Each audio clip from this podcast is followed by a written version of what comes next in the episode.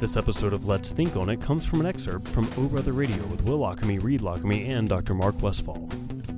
Steve Threlkeld is a close friend of mine. We went to college together and med school together, and he's a brilliant mind. He um, is in Memphis now. He's an infectious disease specialist, and he uh, has been working his tail off through this whole COVID thing. He's he's over a huge hospital system in the infectious disease realm. Uh, in addition to being so intelligent, he can bring it down Right. to Yep. you and me and That's- understand that's what's going nice. on. That's good. It's nice, yeah. So we can understand what's going on. So great to talk to you again. And I know the last time we talked to you, not only just all the information you gave us was so interesting, but the fact that you were working the amount of hours and days that you were working, has that changed for you? Are you still doing the same ridiculous schedule?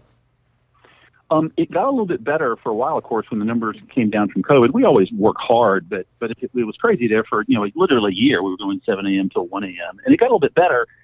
But guess what? I mean, it's it's a lot worse again, and and uh, and it's just it's frustrating, you know, because we've you know we we're going through this now again, and we have the cure quite literally in our hands, and we can't give it away when we had a car wash and a Krispy Kreme donut, for God's sake. And so uh, it's very frustrating to see people come in and be sick with this, and, and it's tragic, of course, to see people die again. And so it's great to be with you guys, but I'm just sorry it's come to this.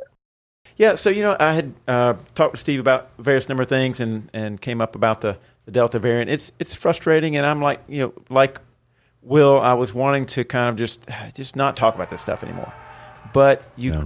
you just can't. You can't ignore it because the numbers are starting to tick up. I talked to a, friend of mine who's works in the ER locally, and he said, "Man, he's." I said, "What are you doing?" He said, "I'm seeing a bunch of COVID patients. This is what I'm doing." And I was like, really? Yeah. And, that, and then I talked to Steve. I said, okay, we got to get on the radio again and do our little bit to help educate that we can. So, and my friend said, I'm curious, Steve, your thoughts on this. The, the people who are showing up in the hospital and in the ICU, is, is the Delta variant the predominant strain? Do you know that? Are we testing for that? Or is that, you know, clinically observable? Yeah, we're seeing essentially all Delta in this part of the country now. It's to the point where I don't do much sequencing to demonstrate it's Delta anymore because you don't really treat people differently per se, and it essentially all is Delta. But it's way more contagious. Uh, it's very impressive. You, you don't you don't miss out on this infection if somebody in the household with you has it anymore. That occasionally happened before, but uh, if you're unvaccinated, make no mistake, this thing is hunting you, and it's hunting you fairly efficiently. Wow. So, and, and of the people you're seeing in the hospital and in the ICUs, um, I mean, give us a sense on what the vaccination's doing or not doing. There's several interesting things about that. Almost no one in the hospital is vaccinated anymore, um, and there's there are almost no elderly people because the elderly people went out and got the vaccine. So we don't see 70s, 80s, 90 year olds who are in the hospital and dying frequently. They're just not there at all. They're protected. They may get a little sick, but they don't get very sick at all. And that's true of younger ages as well. So the people we see in the hospital and I'll just say, I, I came from an ICU a few minutes ago, um, just one wing of an ICU. There's a 23 year old, a 25 year old, a 33 year old, a 52 year old, uh, and we lost a 45 year old over last weekend. These are all in the breathing machine. Um, and so they are all unvaccinated, It's like essentially everybody is um, in the hospital. I'll tell you one thing that's very interesting too is that weight is a very important risk factor here, and and and you see it more now because people don't live to be 85 if they're morbidly obese. Um, but now that those people are not in the hospital anymore, um, the people on the ventilators, uh, by and large, are, are typically quite overweight. We have seen a couple of people get it and die who've been vaccinated. Um, one was immunocompromised, but one was not. And I'll tell you what our theory is: is the people who are getting sick who've been va- who've been vaccinated are people who just got a face full of the virus. Uh, they may have been sort of at ground zero for a super spreader sort of situation, and a bunch of people probably got it. They were right there. It almost recreates what we saw in the New York City emergency rooms back in the beginning of this. Younger, healthier healthcare workers were dying, um, but it's because they were getting a face full of virus all day long in an ER, and they didn't have proper personal protective equipment. So now we have a much more contagious virus, which essentially puts more virus in your face if you're around someone to many hundreds of fold time potentially. And we've also backed off on the care of our personal protection, masks and the like. And so we're sort of weirdly recreating that problem that we saw in the beginning. So, uh, Doctor, here's what we have not discussed at all on the air, but uh, and I've been avoiding it a bit this week, but uh, my father, which is also Reed's father, we happen to be brothers, uh, he, he is in a COVID ICU unit at a hospital here in town at Grandview, and he is vaccinated. And so it's a little bit of a weird story because he had on Monday what seemed to be stroke symptoms. I mean, if you just, you know, if it just gave you the, it was everything. The right arm wouldn't work, uh, you know, his right eye twitched and the whole Slurred speech, slurred all speech that. on the, yeah, yeah. Um, and so immediately went to the hospital and all everything has come back negative on stroke. Uh, he tested positive that day for COVID, and so they immediately moved him to that unit. So he's that like you know point whatever percent that is there that is vaccinated. But for the most part, if he hadn't had the stroke symptoms, he probably would have just thought, "Oh, I have a cold and whatever." Now he's ended up having now fever uh, with a spot of pneumonia and stuff like that. So they've they've kept him there. And funny enough, one of his doctors, I guess I can say all this. I, he told me I could, but is uh, Dr. Cobia, who is you know made very national news. In fact, uh, President Biden today quoted Dr. Cobia from Grandview here in Birmingham. Yeah. And, and in the as she's losing patients, they say, "Well, wait, can I just get the vaccine?" And she has to tell them, "I'm sorry, it's too late." And she is now receiving death threats upon death threats for this, uh, for the story, you know, going national. Um, but anyway, so it, it has really come to hit home a bit because he is a vulnerable person, and you know, uh, it, and but here's the big thing. So Dr. Cobia and some of his nurses that I've talked to have been emphatic about, hey, this was a life or death thing for your father having the vaccine.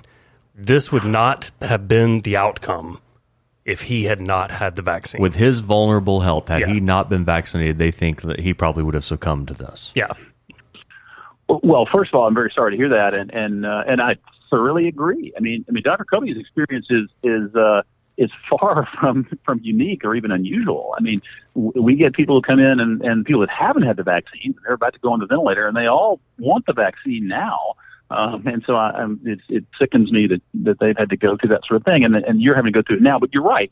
Some people are going to have a better response to this 95% effective vaccine than others. And people who are immunosuppressed, to a lesser degree, people who are elderly, may not get quite the protection that a 35 year old healthy person would get. But you're exactly right. What people aren't taking into account, people who are sort of naysayers, that they have their conclusion already laid out in front of them, they're saying, oh, no need to get the vaccine. Look what happened to that guy.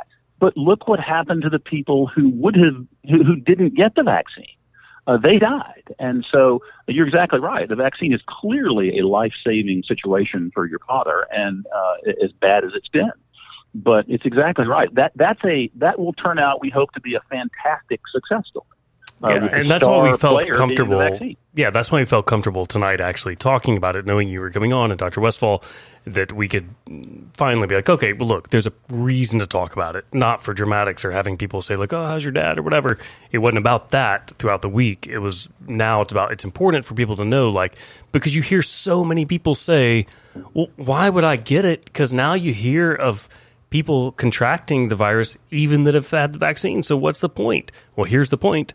Yeah, it could Don't save die. your life. And psychologically, you know, I think you you were hesitant to talk about it. Oh yeah, all week. Yeah, I did not Pete- at all. Well, and, and even not just because of your father, but but the topic. You, you're you're you're fatigued of it. And Oh sure. it, most of America is fatigued of it, um, and so psychologically, it's sometimes difficult to force yourself to to recognize what's going on. But but that's what we have to do. Again, is to, Right. And and as Steve started off the hour with, we've got the treatment. I mean, the, the vaccine is effective, even with the variant. Which Steve, I'd love to talk about that for a second. You know, we're kind of fortunate that it's also effective for the variant. I mean, a lot of vaccinations uh, for viruses, you know, aren't always. We don't always have that luck. Is that accurate?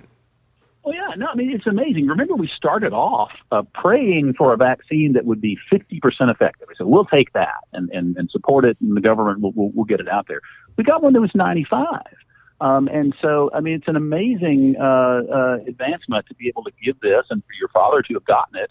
Um, and and that's really what makes the difference. And, and the fact that the Delta variant is a bit more is a bit more resistant to uh, vaccine immunity, I think that's that's safe to say. Um, but it's a small step down a road that we don't want to go down, and that is increasing resistance. And here's another interesting point. Up to now, the faster horses are winning. The Wuhan was replaced by the Alpha because it's a faster spreading, more contagious, more efficient, and then the Delta in turn uh, supplanted the Alpha variant for that same reason. But once um, once more enough people get the infection, it may turn around and make more evolutionary pressure on the virus more toward evading the immune system than just being faster. So other variants like the Gamma variant out there, the one that tore through Brazil twice, they were talking about in Manaus, Brazil, having a model for uh, for herd immunity. So many people got it early on in the pandemic. But guess what? Months later, this gamma variant came out and just tore through the city again. And so there will be there, there may come evolutionary pressure for more of those sorts of variants. And then we get into potentially advancing resistance to our immunity, both to the natural infection and potentially even to the vaccine. That's where things get a little scary, and you could just be back to square one. And now, thankfully, we have an RNA vaccine that we can be produce and change them fairly quickly right, now in right. a matter of weeks. So that may be a life saving thing in itself one day. So, do more people getting the vaccine help reduce that evolutionary pressure for other variants? yeah, it's complicated because when when some people do and some people don't, then there will still be that pressure in other parts of the world. and that's why we're so worried about the fact that well, in the U.S. we're talking about third vaccines and kitty vaccines and all these things. In Africa and South America, they're talking about getting any vaccine. Yeah. Nobody's getting them, and so and and as we've learned, if nothing else, what what happens in Wuhan and and Brazil doesn't stay there. And so in a matter of weeks, those kind of variants could come here. So it's a complicated kind of genetics thing that's going on that, that we're not doing very well worldwide at combating, yeah. frankly. And so if everyone, if in theory, worldwide, if everyone was to get the vaccine this month, that would reduce the um, the variances emerging. Or the pathways at the very least, right? It would help restrict where the virus could move freely. Yeah, it's a game of plinko, and you take away most of the slot and so and so the virus kind of has nowhere to go, and and uh, and in that sense, yeah, it can still make mistakes, but it's it's you're cutting down the the copying of this virus so much in the form of infections and replication that it won't be around to make those mistakes that cause the variants to pop up in the first yeah. place, just accidental. Yeah. So so the number of times viruses replicate increases the chances of of quote unquote mistakes happening, which is a variant. And so if we can quit the replication, then we diminish the variants.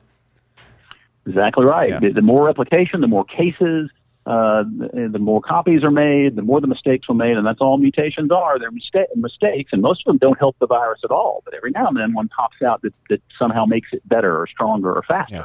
Yeah. And the less you have that replication, the less likely that is to happen. Yeah, so I've uh, one neighbor to one side of me who I think the world of, and we're very close, and I help him out. He's he's our dad is seventy two. He he's older than our father, but uh, he was vaccinated. He was skeptical, but was because he had so many underlying issues. He got it when he could, which is in January, and then he contracted it in March and was only sick for a few days. Which I told him very clearly. I was like, I feel like this saved your life because I mean he is deathly asthmatic. I mean, literally has almost died. Yeah, hundred and sixty plus thousand Americans alone have died.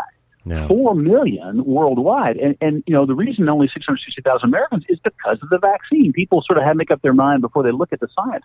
But think about the four million worldwide people. Not to say anything of all these other tragedies and side effects that are lingering for a year afterwards. The first million people in the world who died, it took nine months.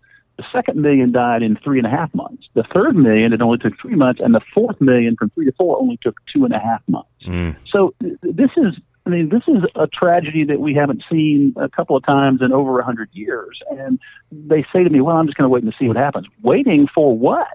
I mean, I mean, nobody is dying of the vaccine. You'll see people say that they are, but that really is not borne out. We could talk an hour about that alone.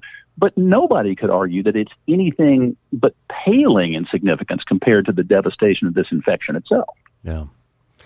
The whole thing is uh, is really frustrating I mean, to be honest, That's, again, yeah. That, I mean, that is the thing, and. I and I I do like don't want to drive people crazy talking about it, but I do want to talk about it. I do every single morning. I, I host the morning show here on the station, and and I talk about every morning, but I try not to have it be the only thing I talk about. Yeah. Right. So I read the news and tell people what's happening, but I don't want to like beat everyone down with it because then they're just gonna tune out literally it, and figure out. It's it's um, you know, it, it is exhausting Um, it was very encouraging when the vaccine came out and we started seeing the numbers drop. I mean, it was so relieving Yes. to see that improvement. And it's just, it, it's it's sad that we've kind of hit the maybe fifty percent mark of vaccination, and we're not making more progress. When that clearly can prevent this Delta variant having more devastation within our country. And Steve mentioned, I mean, there's a lot of countries who, you know, we, we lead the world, I believe, Steve, if I tell me if I'm wrong, on vaccination rate because we have access to it. There's plenty of countries. I mean, most countries are way behind, not because Do they we? I don't thought want we to were- take I- it. I didn't know we were.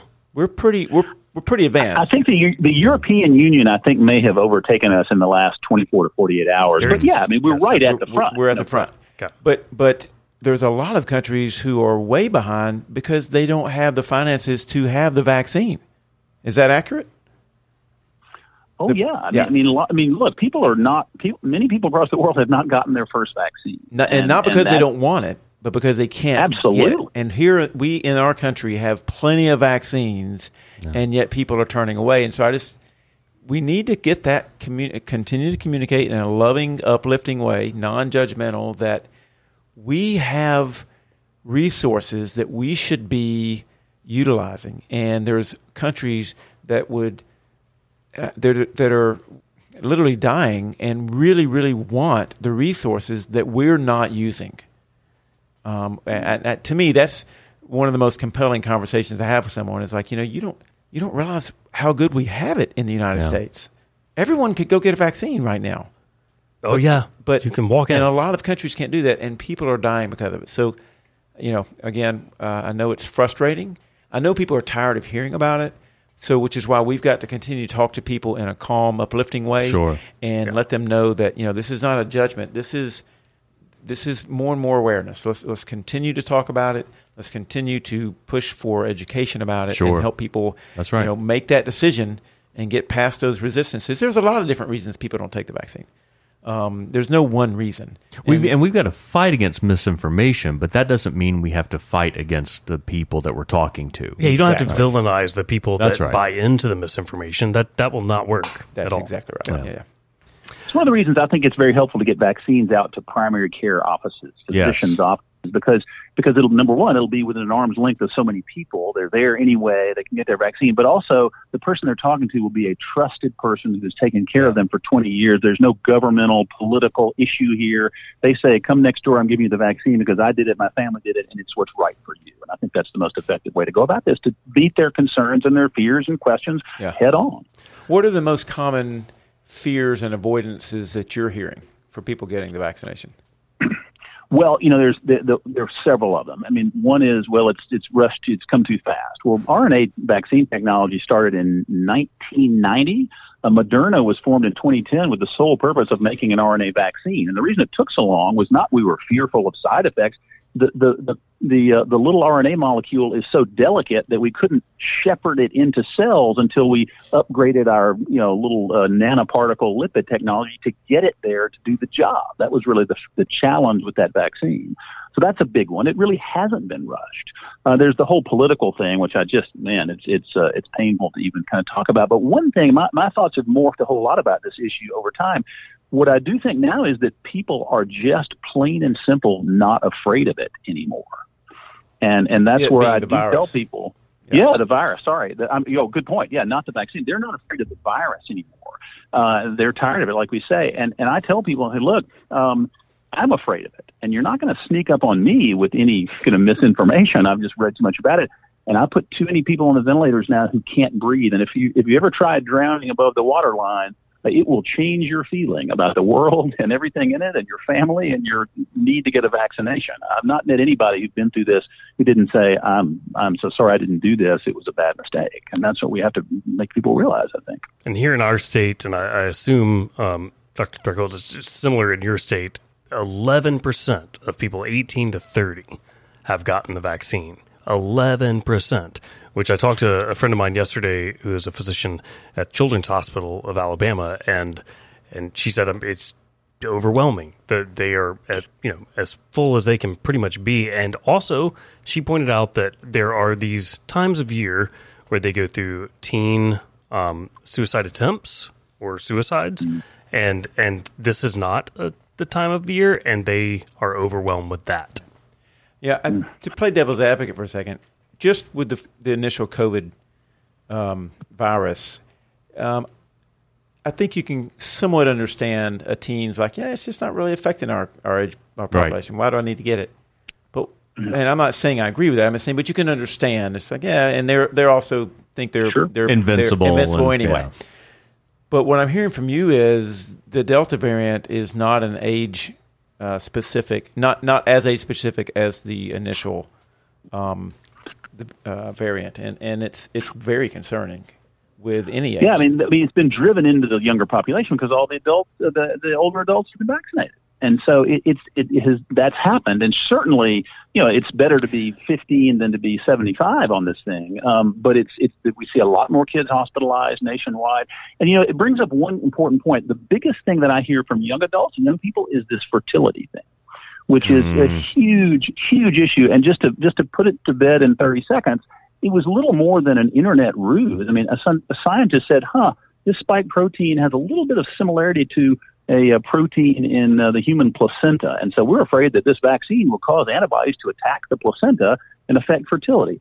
Well, number one, it's there's not a shred of evidence that that's ever happened, and even if there were, um, it's it's it's ridiculous on its own terms because if that were the case, guess what gives you a thousand times more spike protein you in, protein in you than a vaccine? The virus itself. So if it were true, we'd have an unprecedented round of fertility worldwide right now from the infection itself, and we're not seeing it. So the the whole thing is uh, Nice. is very sad because a lot of people have bought into it, and it's really ridiculous. I want to go back to something you said just a second ago. It's you said it's been driven into the younger population. I presume you're talking about the virus, and I presume you're talking about from like an evolutionary standpoint of the virus evolution.